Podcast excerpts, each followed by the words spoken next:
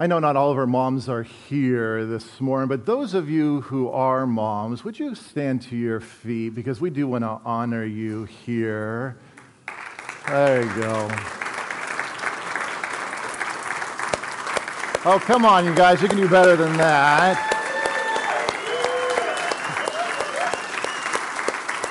So stay, stay, hey, stay standing, stay standing, stay standing because I, I want to so, moms, so stay standing. I know you don't like attention, but moms, stay standing because we want to pray over you here this morning. If you're around by somebody who is a mom, would you just put your hand out towards them? Place your hand on them. Let's just pray for them here. Father, we thank you for these mothers. And we all do have moms, and whether they're here today or not, Father, we recognize the impact that our moms have and these women that are around us this morning we recognize the impact that they have made and continue to make in the, the world that you have given them. And so, Father, we speak blessing on these moms. God, would you strengthen them, encourage them, give them new vision, whether they're grandmas, whether they're young or old, or just starting this thing out. That, Father, you would, by your Spirit, just infuse life into them, courage inside of them, vision and purpose for being a mom and a grandma. And God, we as their friends and family, we just declare blessing. We release your blessing and our blessing on them. And we pray this in Jesus' name. And everybody said, Amen. Once again, come on, people, let's give our hands up for these moms. All right, get your Bibles out this morning. Go to Romans chapter 13. We're starting a new series here this morning that we're calling Open your eyes. And we're going to start here in Romans chapter 13, verse 11. It says, But make sure that you don't get so absorbed and exhausted in taking care of all your day by day obligations that you lose track of the time and doze off oblivious to God. Now, how many of you admit that you kind of get lost in all your day to day stuff? you get overwhelmed in all those types of things. That's what he's talking about here. The night is about over, dawn is about to break. Be up and awake to what God is doing. God is putting the finishing touches on the salvation work he began when we first believed. We can't afford to waste a minute, must not squander these precious daylight hours in frivolity and indulgence and sleeping around and dissipation and bickering and grabbing everything in sight. Get out of bed and get dressed. Don't loiter and linger, waiting until the very last minute. Dress yourselves in Christ and be up and about. If you're taking notes, I want you to write down this phrase or underline this in your Bible. It's in verse 12 Be up and awake to what God is doing. How many know that God is doing something? All right? He doesn't slumber, he doesn't sleep, but he is moving in our world. He's moving in your life, he's moving in your family, he's moving all around us. But the question is whether or not we're going to be aware of it, whether or not we're going to be a part of what he is doing.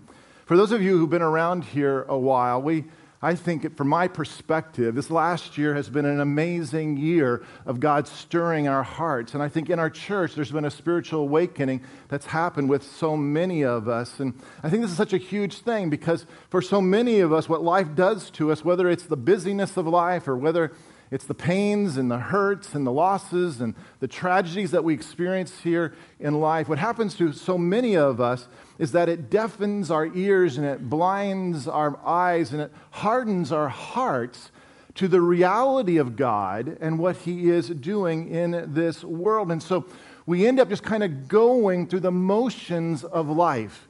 At the same point, we're completely oblivious to what it is that God is doing. And so we become asleep to the reality of God and what He wants to do in and through our lives. But over this past year, what I've seen is this kind of spiritual awakening that's been happening on the spiritual stirring that's been happening in so many of our lives. And, and so I believe that for so many of us here this morning, you've been awakened up. There's something that's been stirring inside of your heart. So what I've been doing, I've been praying um, and asking God this question now what?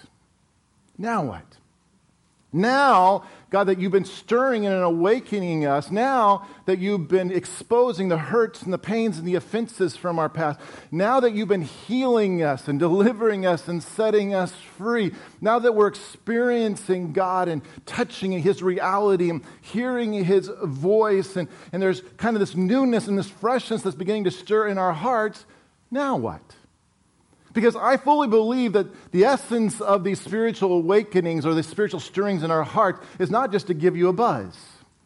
I don't think that's God's business. He's not just to give you a spiritual buzz, but there's a purpose for why He awakens us and stirs our hearts. And the reason why He does this is to awaken us to do something or to go into something. And that's what I want to talk about in this series. Is just what is that? What does this involve us? How does this involve us? And, and so, if you have your Bible, go to Isaiah chapter 58. And if you know your Bible very well, Isaiah 58 is known as the fasting chapter. So, if you've ever prayed and fasted, you probably have read this chapter because more than any other chapter in the Bible, this chapter has to deal with fasting. But this morning, I actually want to read it to you out of the message paraphrase because I want you to try to hear it maybe from a different perspective. If you've, if you've read this chapter before, I want you to hear it from kind of a new voice. If you've not read it, then you're, you're, you're in great company here because we're going to do this here together. But you need to know that this is a paraphrase. And a paraphrase is not a literal translation. A translation is when we take the original um, text, the original language, and we translate it word for word so we have correct accuracy. A paraphrase is where they take longer, more words, and they put the thought into it from our modern day language and our culture so that we can try to understand the overall thought. And so that's what the message does. And so I want to read it to you here, starting in verse 1. It says, Shout, a full throated shout, hold nothing back, a trumpet blast shout. Tell my people what's wrong with their lives. Face my family, Jacob, with their sins. They're busy, busy, busy at worship and love studying all about me. To all appearances, they're a nation of right living people, law abiding, God honoring. They ask me, What's the right thing to do? and love having me on their side. But they also complain. Why do we fast and you don't look our way? Why do we humble ourselves and you don't even notice? Well, here's why. The bottom line on your fast days is profit. You drive your employees much too hard. You fast, but at the same time, you bicker and fight. You fast, but you swing a mean fist. The kind of fasting you do won't get your prayers off the ground. Do you think this is the kind of fast day I'm after? A day to show off humility? To put on a pious long face and parade around solemnly in black? Do you call that fasting, a fast day that I, God, would like? This is the kind of fast day I am after to break the chains of injustice, get rid of exploitation in the workplace, free the oppressed, and cancel debts. What I'm interested in seeing you do is sharing your food with the hungry, inviting the homeless poor into your homes, putting clothes on the shivering, ill clad, being available to your own families. Do this, and the lights will turn on, and your lives will turn around at once. Your righteousness will pave your way. The God of glory will secure your passage. Then, when you pray, God will answer. You'll call out for help, and I'll say, Here I am. If I get rid of unfair practices, quit blaming victims, quit gossiping about other people's sins, if you're generous with the hungry and start giving yourselves to the down and out, your lives will begin to glow in the darkness. Your shadowed lives will be bathed in sunlight. I'll always show you where to go. I'll give you a full life in the emptiest of places, firm muscles, strong bones. You'll be like a well watered garden, a gurgling spring that never runs dry. You'll use the old rubble of past lives to build anew, rebuild the foundations from out of your past. You'll be known as those who can fix anything, restore old ruins, rebuild and renovate, make the community livable again. If you watch your step on the Sabbath and don't use my holy day for personal advantage, if you treat the Sabbath as a day of joy, God's holy day as a celebration, if you honor it by refusing business as usual, making money, running here and there, then you'll be free to enjoy God. Oh, I'll make you ride high and soar above it all. I'll make you feast on the inheritance of your ancestor Jacob. Yes, God says so. Isn't that a great chapter? Now, how many of you like to go fishing? Any of you? Let me see your hands. All of you are the ones, the fishermen in our, in our midst here. How many of you have seen these little guys? Have you seen these little guys before? this is a glow in the dark bait. And they're kind of an interesting little invention because this one actually goes in, in, uh, in more the ocean setting. It's a saltwater bait. And so it's used to try to attract those fish that feed by sight. And so there are fish in the ocean that are lured to these little glowing bait. And so what you do is you put your hook obviously on it, just like any other lure, and you cast it out into the darkness of the ocean. And then those fish that are attracted by sight then are drawn to this glow in the dark bait. It's kind of an interesting thing. But what I want you to notice here this morning is that the purpose of this glow in the dark bait, the purpose is for it to be put into the darkness. Because if you don't put this in the darkness, it just looks like every other bait. And it doesn't fulfill its function. It doesn't do what it was created to do. But when you put it into the darkness, now all of a sudden it becomes very effective at being able to reach those things that are in the darkness. Well, look at this in Isaiah chapter 58. Verse 10, it says, Your lives will begin to glow in the darkness, your shadowed lives will be bathed in sunlight. Now, look what God is saying here. Because God is describing for us that He wants to pour His light into our lives in such a way that just like this glow in the dark bait, that your life begins to glow. But listen, folks, when you start glowing, for your light to be effective, it has to be put into the darkness. Look at verse 7. It says, What I'm interested in seeing you do is sharing your food with the hungry, Invest, inviting the homeless poor into your home, putting clothes on the shivering ill clad, being available to your own families. Do this, and the lights will turn on, and your lives will turn around at once. Your righteousness will pave your way. The God of glory will secure your passage. Then, when you pray, God will answer. You'll call out for help, and I'll say, Here I am. So, if you get rid of unfair practices and quit blaming victims and quit gossiping about other people's sins, and if you're generous with the hungry and start giving yourself to the down and out, your lives will begin to glow in the darkness. Your shadow lives will be bathed in sunlight. You know, over my lifetime, I've probably read Isaiah 58 probably 100 times. But every time I've read this chapter, my focus has been on the aspects either of fasting, which this chapter is known for us really trying to understand what it means to pray and fast, or the incredible promises that God describes for us, the benefits that He has for us that are mentioned here in this chapter. But over the last several months, I've been rereading this chapter. And, and as I've read this, I can't help but to think that something fundamental has been missing in our understanding of the gospel.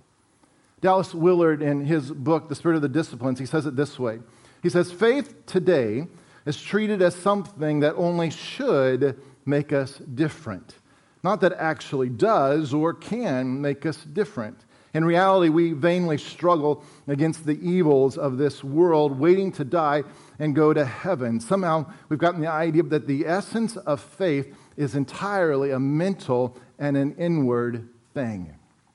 I look at this and I think, where have we missed it? Where have we as individuals, where have we as the American church, where have we missed it? Where is our hole in this understanding of the gospel? Now, that word gospel in the original Greek language literally means good tidings or good news. Webster's defines gospel this way glad tidings, especially concerning salvation and the, and the kingdom of God as, an, as announced to the world by Christ. The reason why the gospel is such good news is because that of Jesus' death and resurrection, we now can be reconciled with God. You can actually have a relationship with God. You can hear his voice. You can walk in his light. You can experience his healing. The Bible describes that when you've asked Jesus to come into your life, when you ask for forgiveness of your sins, that you then are reconciled with God. And he declares then that you are righteous. One who is now in right standing with God. And he looks at you and he calls you justified. The way that I always remember what that word means is a big word in, in the scripture, but what it means is how it sounds, just as if I'd never sinned. That's how God sees you. When you ask Him to come into your life, when you ask for forgiveness, He calls you justified, just as if I'd never sinned. That's how God looks at you. And so that's why we don't have to try to earn God's love and try to prove to Him that we're good enough or worthy enough of His love or His working in our life. That's the good news.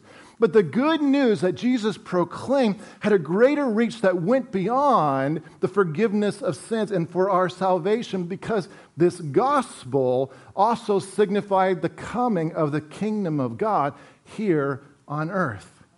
And in Matthew chapter 5, it's what's known as really Jesus' first sermon, the Sermon on the Mount. We describe it as the Beatitudes. But here in this chapter, Jesus begins to describe the characteristics of this kingdom that he was bringing here on earth. And it was going to shake everything up. It was going to turn everything upside down. Our thinking, how we do things, how we interact with our, how we view God. He was going to say it's going to be turning it all upside down. Look at this in verse 3. It said, Blessed are the poor in spirit, for theirs is the kingdom of heaven. Blessed are those who mourn, for they will be comforted. Blessed are the meek for they will inherit the earth. Blessed are those who hunger and thirst for righteousness, for they will be filled. Blessed are the merciful, for they will be shown mercy. Blessed are the poor in heart, for they will see God. Blessed are the peacemakers, for they will be called sons of God. Blessed are those who are persecuted because of righteousness, for theirs is the kingdom of heaven.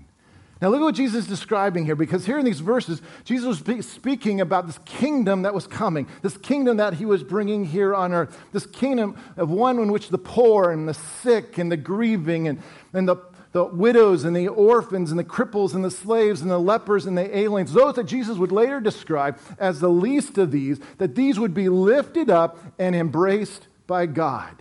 But somehow, I think we've, we've interpreted that to believe that that's really not going to happen here on earth, that this is just something that's going to happen when we finally get to heaven. So somehow, this grand vision that Jesus came to proclaim, to preach, and to demonstrate, somehow this grand vision, I think, has been dimmed and diminished for us today. But I want you to show, show you some things here this morning because I think this is really important.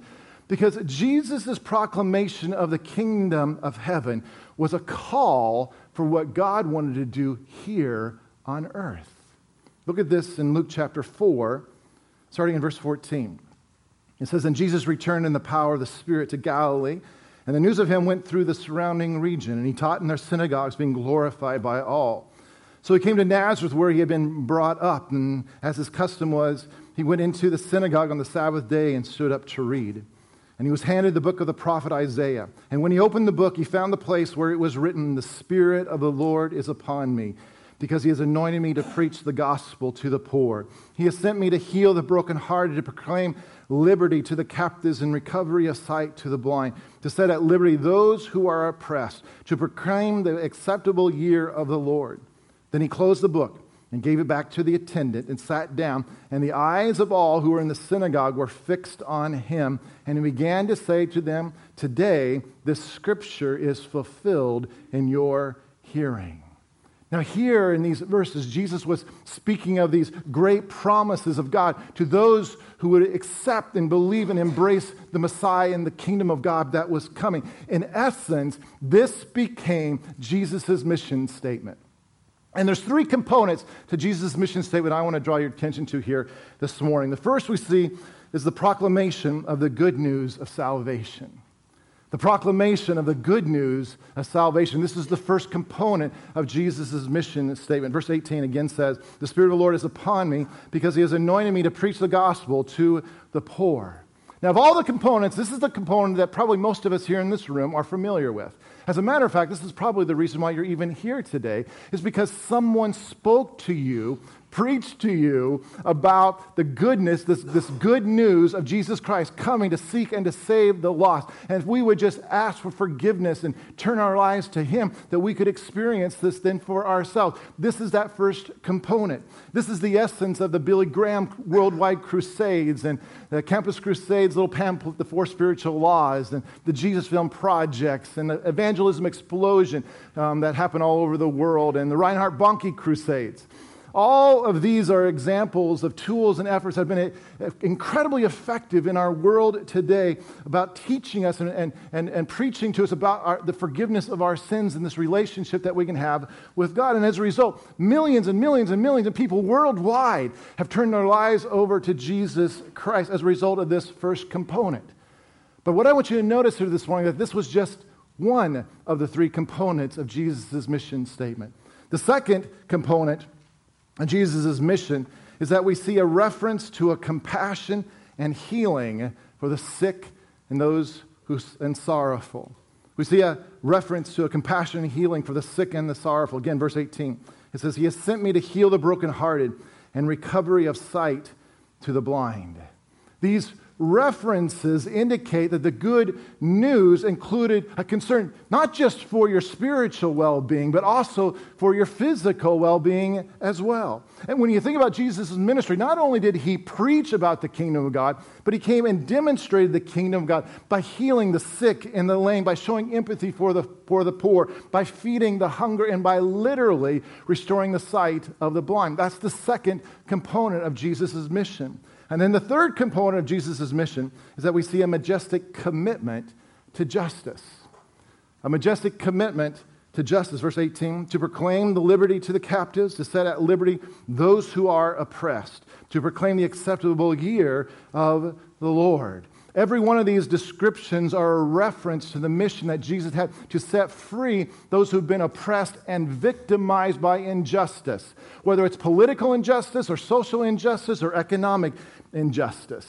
And that's the third component to Jesus' mission. Now, look at all three of these components together. The first is the proclamation of the good news of salvation. The second is the compassion and healing of the sick and the sorrowful. And then the third is a commitment to justice. This was Jesus' mission. And this is the whole gospel. And it's the foundation for a social revolution. It's the foundation that challenges the status quo in our lives, in our families, in our neighborhood, and in our world today. It's the foundation that literally has the power to change the entire world. This is that whole gospel. And so, if it was Jesus' mission, if you're a follower of Jesus Christ, that means it is your mission. It's my mission, which means it's also the mission of the church. This is why we are here. This is how we're then supposed to live our lives. Look again at Isaiah 58, verse 1. It says, Shout, a full throated shout. Hold nothing back, a trumpet blast shout. Tell my people what's wrong with their lives. Face my family, Jacob, with their sins. They're busy, busy, busy at worship and love studying all about me. To all appearances, they're a nation of right living people, law abiding, God honoring. They ask me, What's the right thing to do? and love having me on their side. Does that sound like the American church or what? Verse 3. But they also complain, Why do we fast and you don't look our way? Why do we humble ourselves and you don't even notice? Well, here's why. The bottom line in your fast day is this profit. You drive your employees much too hard. You fast, but at the same time, you bicker and fight. You fast, but you swing a mean fist.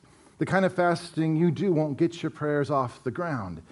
Do you think that this is the kind of fast day I'm after? A day to show off humility? To put a pious long face and parade around solemnly in black? Do you call that a fasting, a, a fast day that I, God, would like? This is the kind of fast day I'm after to break the chains of injustice, to get rid of exploitation in the workplace, free the oppressed, and cancel debts. What I'm interested in seeing you do is sharing your food with the hungry, inviting the homeless poor into your homes, putting clothes on the shivering ill clad, being available to your families. Do this, and the lights will turn on, and your lives will turn around at once. Your righteousness will pave your way. The God of glory will secure your passage. Then, when you pray, God will answer. You'll call out for help, and I'll say, Here I am. If you get rid of unfair practices, quit blaming victims, quit gossiping about other people's sins, if you're generous with the hungry and start giving yourself to the down and out, your lives will begin to glow in the darkness and your shadowed lives will be bathed in sunlight. Could it be any clearer, folks? It's pretty specific, isn't it? But somehow, some way, I think we've made it all about us. It's all about me and what I can get out of this. It's all about what I need God to do in my life, what we need God to do in our lives. And somewhere, when it comes to the poor and the oppressed and the, the down and out and the marginalized, somehow I think we've turned a blind eye to this aspect of the gospel. It's as if we've taken our Bibles and we've cut out all the scriptures that have to do with poverty and justice and oppression. As a matter of fact, that's exactly what I did. I cut out all verses that have to do with poverty and justice and oppression in our Bible. There are over 2,000, keep going, Alan there are over 2,000 verses in the Bible that have to do with poverty and justice and oppression. 2,000. And I literally cut out every one of those verses from my Bible. They're right here. And what's left is a Bible that is filled with holes. Some of these chapters barely hold together. It's tattered. But you know what? I think this has become our American Bible. Now, we don't literally tear it out, do we? But we don't live by it. We want to kind of ignore this aspect of the gospel. Sure, I want to be, sure, I want to go to heaven. And so I, this needs to be about me, but we've forgotten the other two aspects of the gospel here. Richard Stearns, who's the president of World Vision, he says it this way. He says, We have shrunk Jesus to the size where we can save our soul, but now don't believe he can change the world. Listen, the kingdom of God, which Jesus came to proclaim and to demonstrate, is intended to change and to challenge every aspect of the fallen world in the here and now. When the disciples asked Jesus how to pray, he answered in this way in Matthew 6, verse 9 and 10. He said, Our Father in heaven, hallowed be thy name. Thy kingdom come, thy will be done where? On earth. On earth. Where? On earth as it is in heaven. See, the kingdom of God is not meant to be a way for us to leave this world, but it's meant instead to be actually redeem this world. Our lives are to impact this world. Our lives are to glow and, effectually affect the world around us. Look at this in John chapter 4. I think it's a practical example of this because here in John chapter 4, Jesus is traveling with his disciples from Judea to Galilee. But in order to get from Judea to Galilee, they had to deal with this issue of Samaria. There's a map to this if you want to look here on, on the screen. This is the map. So you can see Judea in the, in the bottom part, Galilee up on top. And so if you're traveling from Judea to Galilee, Samaria stands right in the way. The problem with this was there was this deep, fierce, long standing hatred between Jews and Samaritans. And it went all the way back to the time of Joseph. And so the Samaritans were actually publicly cursed in the Jewish synagogues. As a matter of fact, the Samaritans couldn't even serve in, as witnesses in Jewish courts. And not only that, to the Jews, the Samaritans could not were excluded from the afterlife, and there was nothing that the Samaritans could do to be converted to Judaism. This is how deep it went within the Jewish people. And so the Jews even believed that they would be contaminated if they traveled through their region. And so as a result, they would go around it, even though it was not the direct way. They would go out of their way to, to completely um, go around the area of Samaria. And so here in John chapter 4, Jesus is traveling with his disciples from Judea to Galilee. And look at verse 4. It says, Now he had to go through Samaria. It's interesting language. Because notice it says had to. In the natural, there was no have to. Because in the natural, Jewish culture, everybody everybody walked around it. Everybody avoided it, and so that's what every good Jew would do. So there was no reason to have to go through Samaria. But the verse says that Jesus had to go through Samaria. Why? Because the Holy Spirit was leading Jesus forward, and the Holy Spirit was leading Jesus through this area. This, this area was undesirable to every Jew at that time. And there, in the middle of this hostile, undesirable territory, Jesus meets a Samaritan woman at the well, and he asks her this unthinkable question. Verse 7 Will you give me a drink? His disciples had gone into the town to buy food. The Samaritan woman said to him, You are a Jew, and I am a Samaritan woman. How can you ask me for a drink? For Jews do not associate with Samaritans. But Jesus completely ignores this question and he begins to speak into her life and begins to reveal personal things about her life that no one else knew. And it was so pointed that she began to wonder if Jesus really was the promised Messiah. Verse 27. Just then the disciples returned and were surprised to find him talking with a woman, but no one asks, What do you want? or Why are you talking with her? Then, leaving her water jar, the woman went back to the town and said it to the people Come, see a man who told me everything I ever did. Could this be the Christ? They came out of town and made their way toward him. And then Jesus tells his surprised and completely prejudiced disciples, verse 35, do not say four months more and then the harvest. I tell you, open your eyes and look at the fields. They are ripe for harvest. Now, who was the harvest that Jesus was talking about? It was the Samaritans. Now, think about that. Because to the Jesus' disciples, the Samaritans were the problem. To Jesus' disciples, the Samaritans were those that they hated. To Jesus' disciples, the Samaritans were not what they were looking for. As a matter of fact, the Samaritans were one that were in the way. But you know what? I think so many times God will appear to you in ways that you think are in the way. You are looking for the harvest to be somewhere else. You're looking for the harvest to be something else, to be someone else, when all the while Jesus is saying the harvest is right here. It's right now. See, folks, that's what, that's what he's talking about. The harvest is here. But you know what? It might show up in your life as an inconvenience.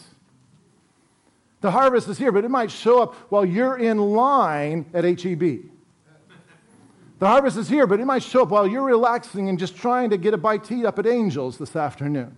That's where the harvest might show up. See, I think for so many Christians, they're talking about revival and they're praying for revival, and the expectation is that God will do something here in the midst of our four walls of a church.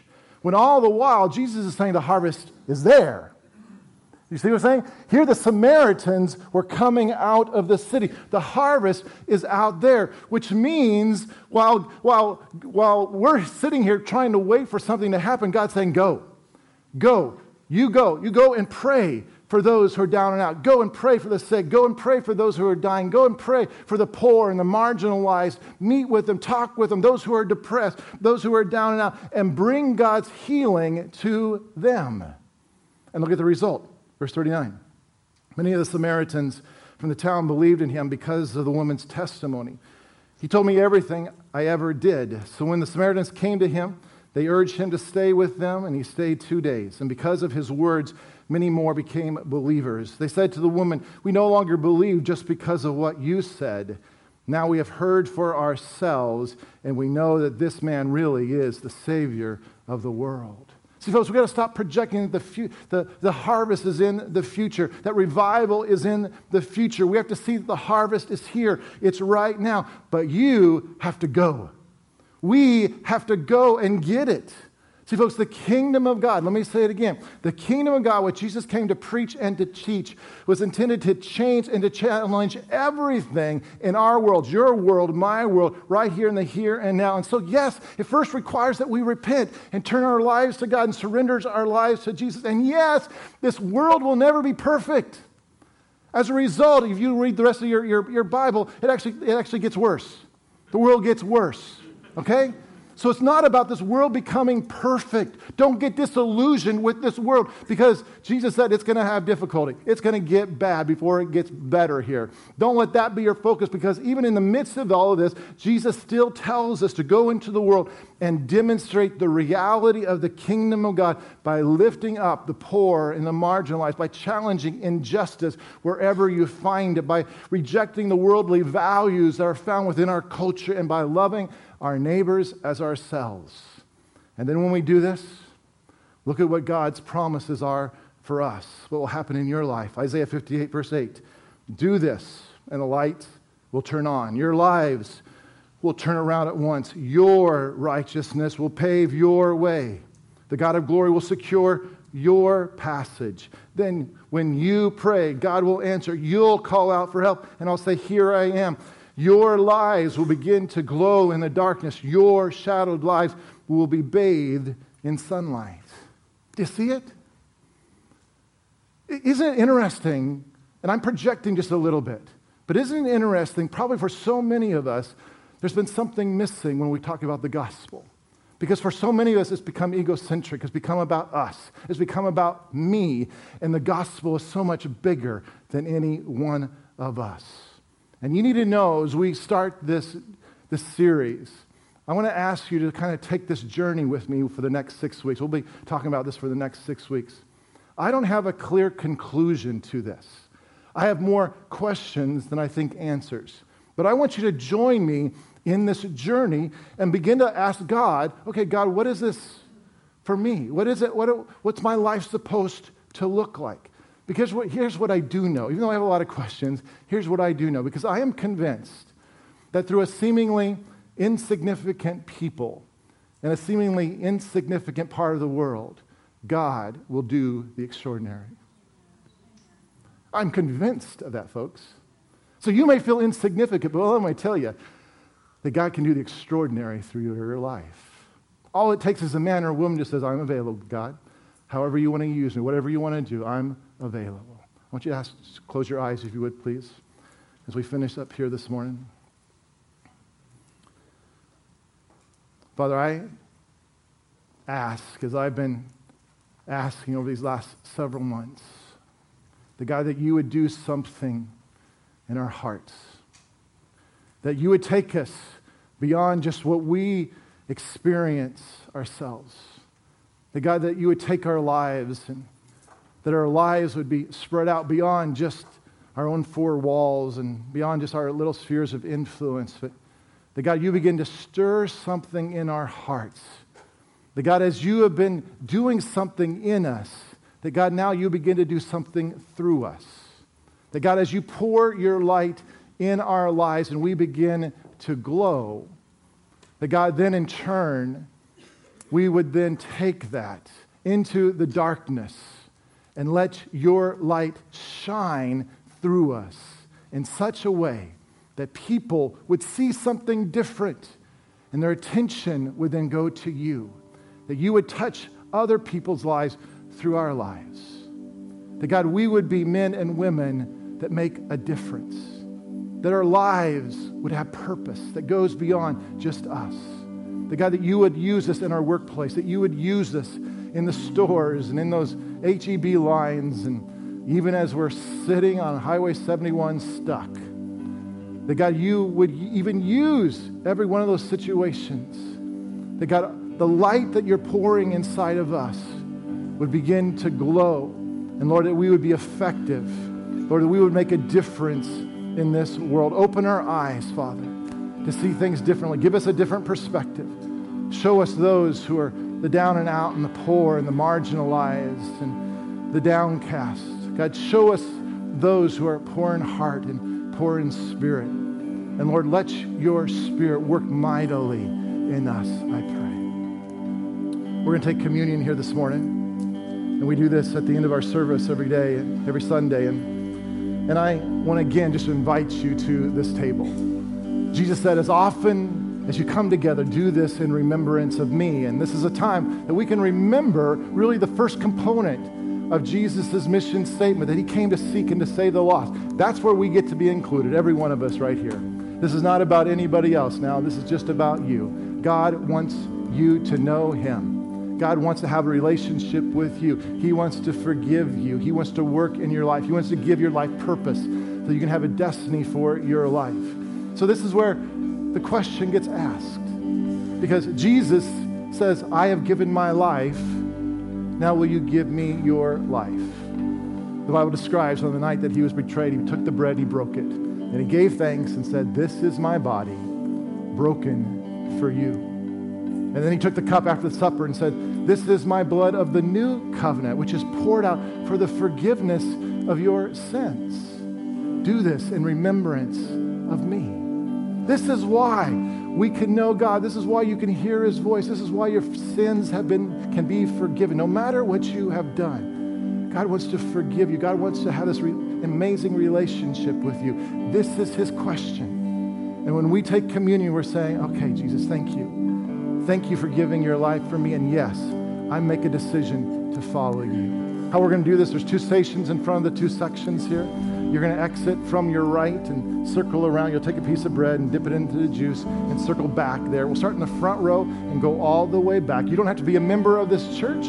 We celebrate open communion, which means this if you're a follower of Jesus Christ, then this table is open for you. Let's do this together. If you would just stand to your feet here as we finish. Just ask if you would grab a hold of the person's hand on either side of you, across the aisle, if you would, and just kind of link up here. And I want you to do something. I want you to pray for the people that are on your left and right. Don't pray about you. Pray about the people on your left and your right. You may know them or you may not. It's okay. But just pray for them as you would want somebody to pray for you. That's always a good start, okay? So, Father, we right now, we take the time to pray for the people on our left and our right here. God, we know you're doing something in their life. We don't always know what. But God, we know you're doing something. And so, Father, would you just continue to stir their hearts? Continue to awaken them up to your reality and what you're doing in and what you want to do through their lives. The God, that they would experience you in a real and tangible way. And just as that Samaritan woman at the well met Jesus personally, Father, we pray for the people on our left and right that they would encounter Jesus in a real and personal way. That even through this week, that God, that you would meet them the people on our left and right, that you would meet them right where they are. And whatever's going in their life, Lord, we pray that you would work. Lord, we pray for healing for their bodies. God, heal and restore them physically. God, we pray for their, their minds, that you would heal and restore the thoughts and the torment and the confusion that may be going on in their, in their thinking. And God, would you heal their hearts and the, the heartache and the hurt and, and the stuff that kind of accumulates in our heart? Would you bring healing there? And Lord, this week, we pray that in everything that they would do, that they would find you. They just keep finding you over and over and over. That, God, they would find purpose in what you're doing. God, open doors. Let your favor be upon them in their workplace and everything that they do and say. Now, I want you to speak blessing over them. You can just repeat this after me, but I want you to just speak this blessing over them. Now, may God bless you. Say it and keep you. And may God make his face shine upon you and be gracious to you. And may God lift up his face upon you and give you peace. In Jesus' name, amen. Amen. All right.